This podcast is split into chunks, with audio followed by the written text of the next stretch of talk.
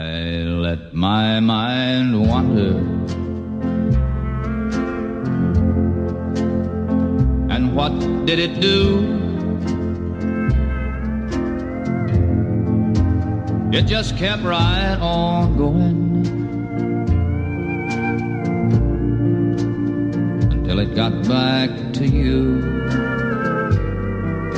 Welcome back to New Persuasive Words. I'm Scott Jones. And I'm Bill Borror. And today we were going to take, a, we're going to switch that. Well, we've been switching up a lot lately. I Yeah, feel like that's yeah, not really yeah. fair to say. By the way, did you get an invitation to the opening of the Bible Museum in Washington? I didn't, did you? No, I saw one of our friends. Who And- got it? Uh, Chase. Chase. Ah, well, good for him. I like he, had, he had a ticket to have lunch with uh, Rick Warren. so, Nice. yeah. Just he and Rick, or I- I don't know. I he don't and know. Rick and 700 of Rick's closest friends. Friends, yeah. I don't, you know, what is, I mean, I heard about this Bible. Is it like, is it a real museum or is it like a propaganda museum? I, at Fox News Sunday, Chris Wallace had it as his Power Player of the Week, the museum. The museum was the power player? Yeah. I'll tell you, I would much rather go to the Noah's Ark Museum if I was going to get an invitation. I would love to go to that and just talk to Ken Ham. All right. Well, maybe we can send you on, on, uh, on location. We I- can, we one can have a new persuasive word on location. The best thing was he was in Bill Maher's movie Religulous. Yeah. And he's like, look, uh, these scientists, they think they're above God. Are you, are you God? And Bill Maher just goes, no. it's just like, it was just, it was just amazing. Uh, so we want to talk a little bit about creativity. Mhm. And the Yeah. reason I wanted to talk about this, are, well, twofold. Uh, one was I started watching this show called Masters of Mind on Netflix. Okay. And I'm pretty sure it's based on a true story. It's the story of this guy who's a young FBI agent and winds up being assigned to teach at Quantico. And he's really in, he's doing hostage negotiation training and he sees a guy in abnormal psychology and he's so interested, takes him for a beer. He's more curious about it and he wants to sort of study this stuff. And so he goes and meets with a mass murderer to interview him. And they, they have this really interesting, engaging conversation. And then he gets the senior guy roped into it who's more old school.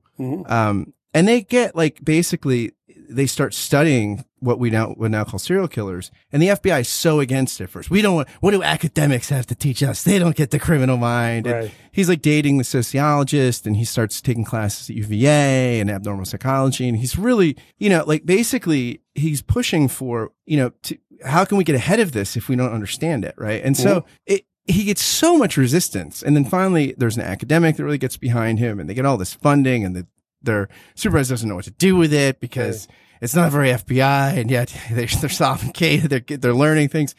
So I was thinking about that. And the other thing was I was listening to Bill Kristol's podcast. Bill Crystal. There he goes. I told you, Mark. This is on your head, Mark If I, if I if I say, well, Rush Limbaugh said, then you oh institutionalize me immediately. Stop, press stop, and We're gonna, we're gonna have have to shut, we're gonna shut down the uh, the podcast for a while till we till we heal. Yeah, it's too much. But we, he was talking to a, an economist named called er, Irwin Stelzer, who I had never heard of, but apparently did a PhD in like two years. But back in the day when he's like, I'll tell you where how to situate how we were. In my day, we were choosing between for the department a secretary or a calculator. and he's like, I could never do economics now with all the math you need.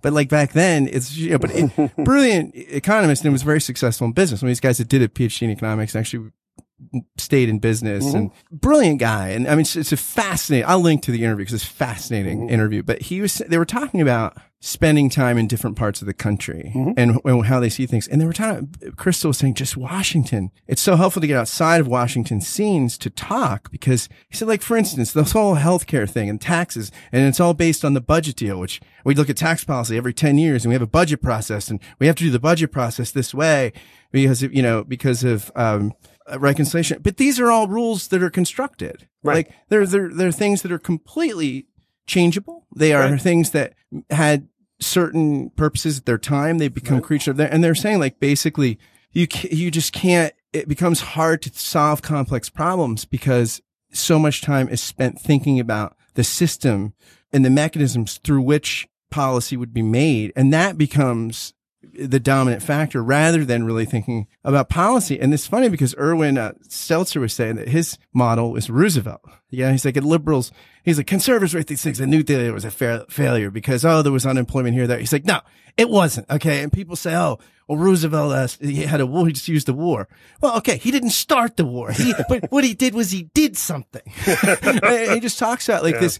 He, he tries something bold and creative and, and he kind of, and he said, you know, conservatives like your dad came on and said, look, the New Deal is with us. Now let's figure out the best way we can make it work. And, he Right. said, and the guy said, Obama won. Uh, pre, pre-existing condition people are not going to pay actuarially what they should pay. And okay, live with it. Now, how do we make that the best system we can make it? And he was, he was talking about like, how do you get the right incentives? Like, how do you get, eh, how do you make sure that, you know, he was, he was pointing to criticisms of the British health service. And, Right. and he's like, that's what economics, economics people and policy people can tell you. And, and kind of, it's, it's an interesting guy too, because he was saying he's for a carbon tax, which is like a lot of, he's like, what do you mean? Well, first off, I am a little skeptical on the climate science. But I also am enough of a skeptic to know I could be wrong. And if I'm wrong and the club heats up, what can we do? It's like, so look, as a conservative, I'm thinking, what's the thing? Well, bureaucrats, all the, a, a market based, the carbon tax, fewer uh, uh, people hired. So, so it's not going to mess up the bureaucracy. You know, it's not going to grow the bureaucracy too much, but it actually could done the right way. Do the right way. And he's like, you know, I just have to realize, I, I you know, I, I have to take precautions given I'm wrong. And it seems so. It's just so reasonable. Right, You're like, wait, wait. This Where is did- a where did- reasonable public policy. Yeah, where did reason? Well, that sounds so strange. What do you call it again? Oh, Reason. reason. Yeah, that's Yeah. it. That's it. Yeah, I, I say that, pol- that that it's not all old white guys, but often it is. I say the podcast should just be called "Old White Guys Talking Sense" because there's so many interesting conversations. I was thinking about their the creativity question again because how how few people actually uh, propose creative solutions. Everyone's got their talking points. Everyone's got and and they're saying you know you can you know we have had instances in the past where people did do creative things and Well, I think part of there's a couple things. First of all, I think in business and industry, uh, the emphasis on the short term gain. yeah yeah I think that's a huge problem. I think the other thing is we live in such a distracted age. Uh, sometimes creativity needs to have some time to think. Uh, you all, you also need to have room to fail, and I think I think there's less room for that in a lot of a lot of ways, both because of the pressure to produce, the all kinds of distractions we have uh, that we don't have much quiet time, or, or do we have? Are we afforded opportunities to work things out in the long in the long haul? Yeah, and if if necessity, so there- there's a phrase, right? Necessity is you know the mother of invention, which uh, sometimes it's just the mother of suffering. sometimes need doesn't, but but I, but I wonder like necessity probably sometimes. I wonder how much curiosity is a is a mother of creativity, right? Because people mm-hmm. tend to like creatives tend to. It's interesting. I was reading some articles about creativity, and we are talking about this guy who uh, founded one of the most successful medical corporation companies in the world, billion dollar kind of thing, and all these interesting. They, he, his latest thing they've done is uh, this certain thing that pers- device or that might cut the cost of spinal surgery in half, and all these amazing, like skin penetrating a- anti-inflammatory things. But he was a parent. His parents were both doctors. He was pushed into med- medical school, hated it, hated this, and then when he got outside of that system, he could think. And it seems you look at like you look at Steve um, Jobs, Mark Zuckerberg, Bill Gates, all college dropouts. Right. Um, and there are people that tend to be one some of the studies I looked at, like a lot of it is creative. People that have some mark of creative genius are oftentimes self teachers. Yeah, and it's hard to. It's, they have trouble painting in the lines. Yeah, yeah, Yeah, and I think that's yeah, I do think, and and again, that's always been. I mean, again, I'm for actually for universal education. I know that's a crazy idea, but um, the compromises involved in that are are extreme and huge. I mean, and you know, part of the problem you know, we understand now how different people learn in different ways.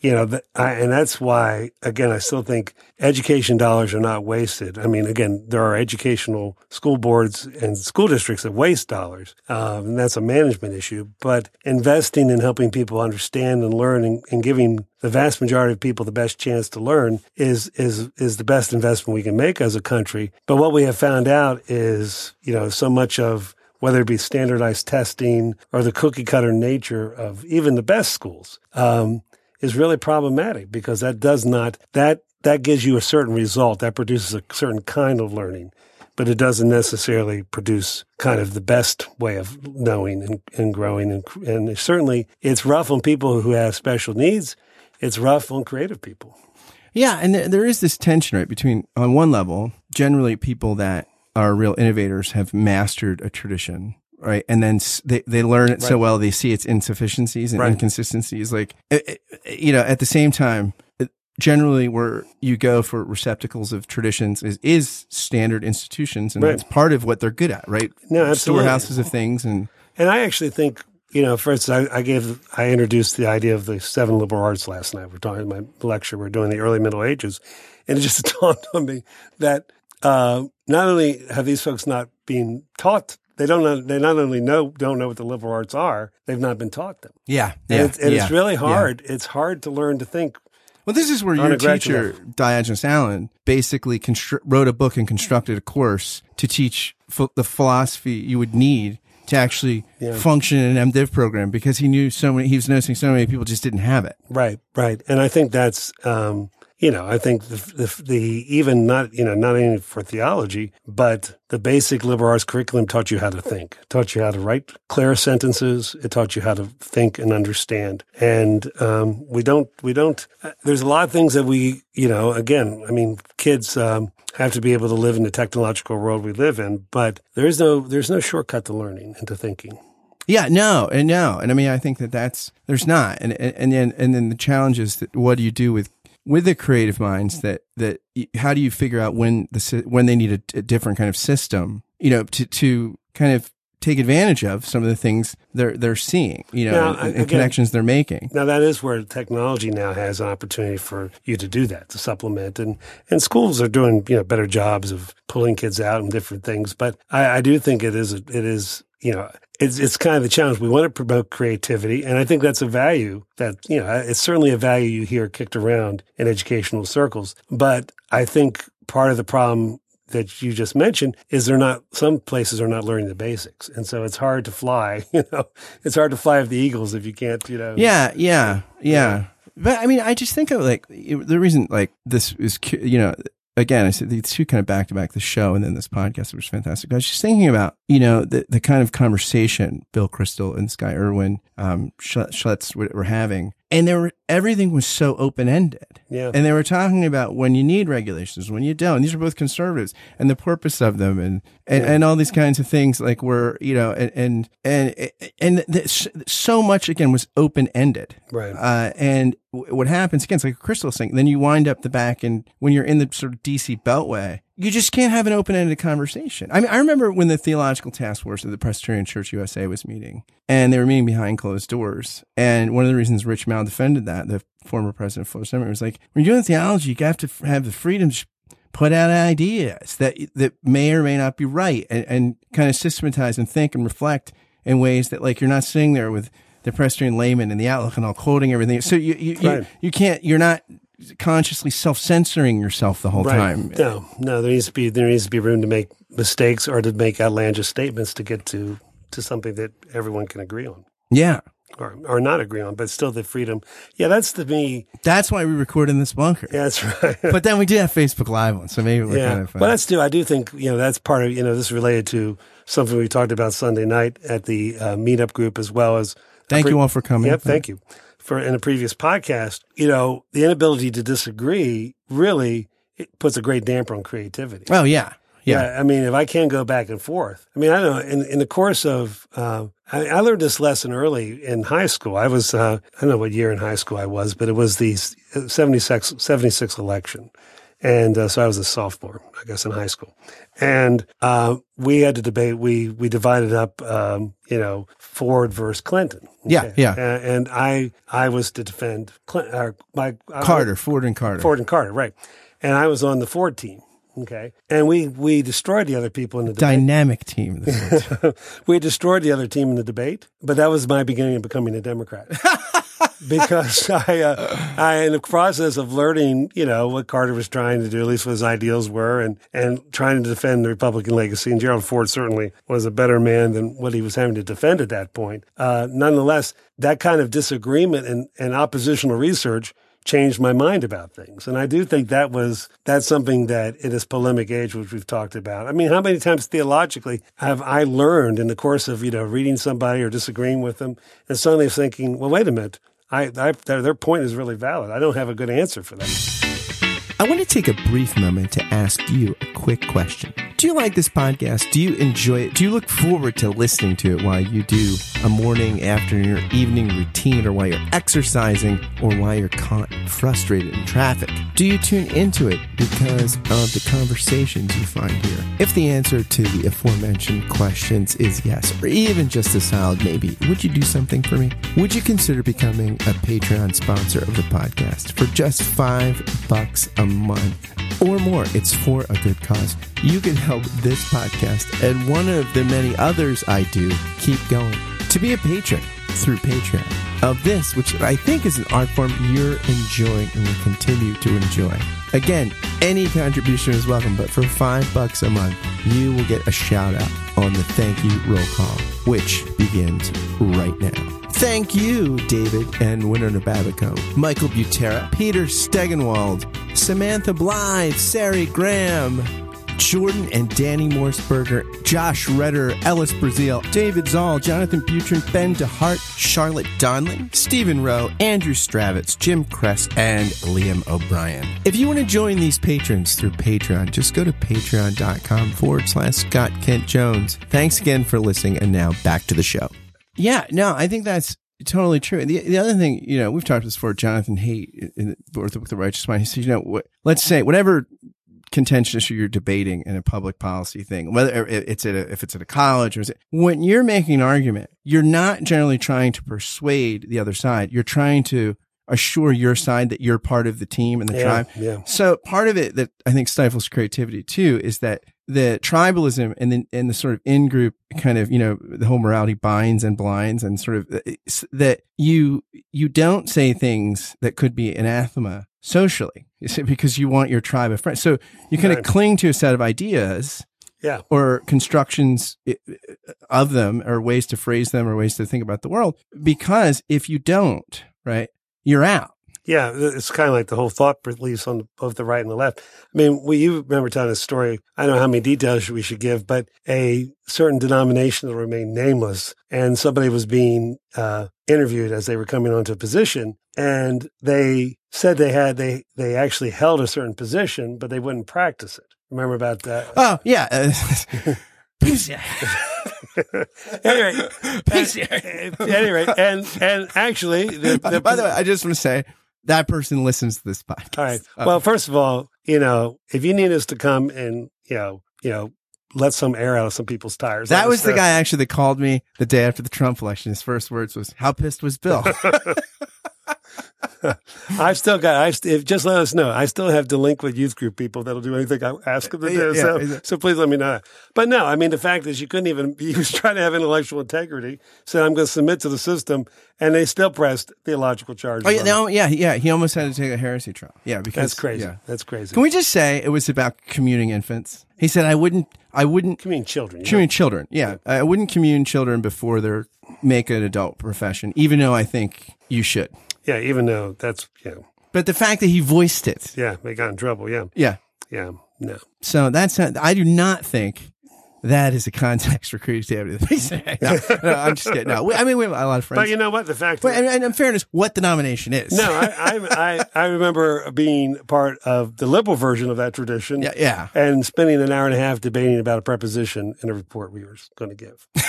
I'm serious. I was ready to. It's all about the preposition. I was ready to walk in front of a moving train. I tell you. You know, the other thing too, I was thinking about in light of this, because you know, I was thinking about some of Jonathan Haidt's research that liberals tend to like variety more, like they tend to like eating at different restaurants. Uh, conservatives tend to like eating familiar places, which is why they have Applebee's in Times Square. You know, but but, Is that know, why? I wondered why that was. it- that. yeah, well, exactly. Yeah, It's an eyesore. yeah. Well, it's just like the comfort food, but it's interesting though because that no, that holds to a degree. It's like liberals don't like infinite variety, and I wonder. minute, I- I have to admit, I, I have a conservative friend. He's got, he's the best uh, gourmet person. He would totally, he's a totally fan. Mike, if you're listening, right then there are I- outliers. I stood, I stood up for you here. There are outliers, but I do think that I wonder how much our need for familiarity and routine stifles it too. Like that, I wonder how often the need to sort of. I mean, humans don't like change a lot. Some of us are more comfortable with it than others, but in general, we have like familiarities and we have things that. I mean, the world's a pretty chaotic and messy place, even on its good days. And so we develop things that allow us to see it in certain ways, to calm anxiety, to promote security. And we need that thing, those things to function. But I wonder how much needing those things sometimes stifles the ability for the brain to make certain connections and see things in different ways. Well, I think there's a difference between discipline and that. For instance, discipline, I mean, most great writers or great painters are disciplined people. So they create a certain structure. But I think what you're saying is if we never allow ourselves new opportunities, that's why, for instance, for no other reason, travel. You know, right, travel right, for no right. other reason and going somewhere where people are very different from you for no other reason than uh, just experience. If you've never, if you've never been a minority, you know, Yeah, right. uh, if you've never been somewhere and not under, you know, not spoken the language, if you've never been somewhere and you had to navigate a whole different system, it just changes the way you look at the world and look at things. And I think, um, you know, uh, I mean, um, there are a lot of people in the world, you know, who never travel more than 60 miles from their home for a given time. And I think, uh, and sometimes they just don't have the money or the opportunity. I mean, I had relatives of my, you know, I had family members, uh, who didn't give, ever have much of a chance to do stuff. But that does limit your worldview. Now, again, you have exceptions. I mean, if you stop and think like, for instance, uh, you can overcome that. Uh, someone like uh, John Adams, you know, what an expansive mind. And until he was ambassador to France, he never had traveled further than Philadelphia. Yeah, yeah, no, absolutely. I think you can too. Yeah, but but that capacity to sort of think past or see things in different ways, and I think the last well, there's many other things we could say, but I think one thing too, like an ability to deal with failure, the ability to have a measure of grace, understand, like the ability to fail again and again. I mean, so- I, I mean, often creatives fail a lot. You know, like see, like Edison. How many times? How many? You, you are you know like Or how much did they learn the space program from having? from failures, Yeah, right? yeah. And so I think uh, on some level, if you're a perfectionist, Mm-hmm. or if you're someone for whom uh, work in the world is excessively defining d- with, with regard to your identity, I think it'll be harder. It's not impossible because they're creative, egocentric people that are probably unforgiving. But uh, like Steve Jobs, is, Mm-hmm. Yeah, yeah, is- yeah, is- yeah, is probably an example. But in general, it, it seems like people that are able to fail uh, are are and and and accept that are people that can take more risks. Yeah, I think also the, the value is learning. I mean, you know, I'm dealing right now with some of my graduate students. You know, they want the grade, but they don't. They want me. They want. They don't want to do the work. And the fact is, particularly a theological education, I thought the whole value was to learn. You know, and to be able to be prepared to to be the kind of leader you're supposed to be. I think that's part. of We like the result. We are. We are a culture that's used to getting immediate rewards, and the creative process. It's kind of like prayer.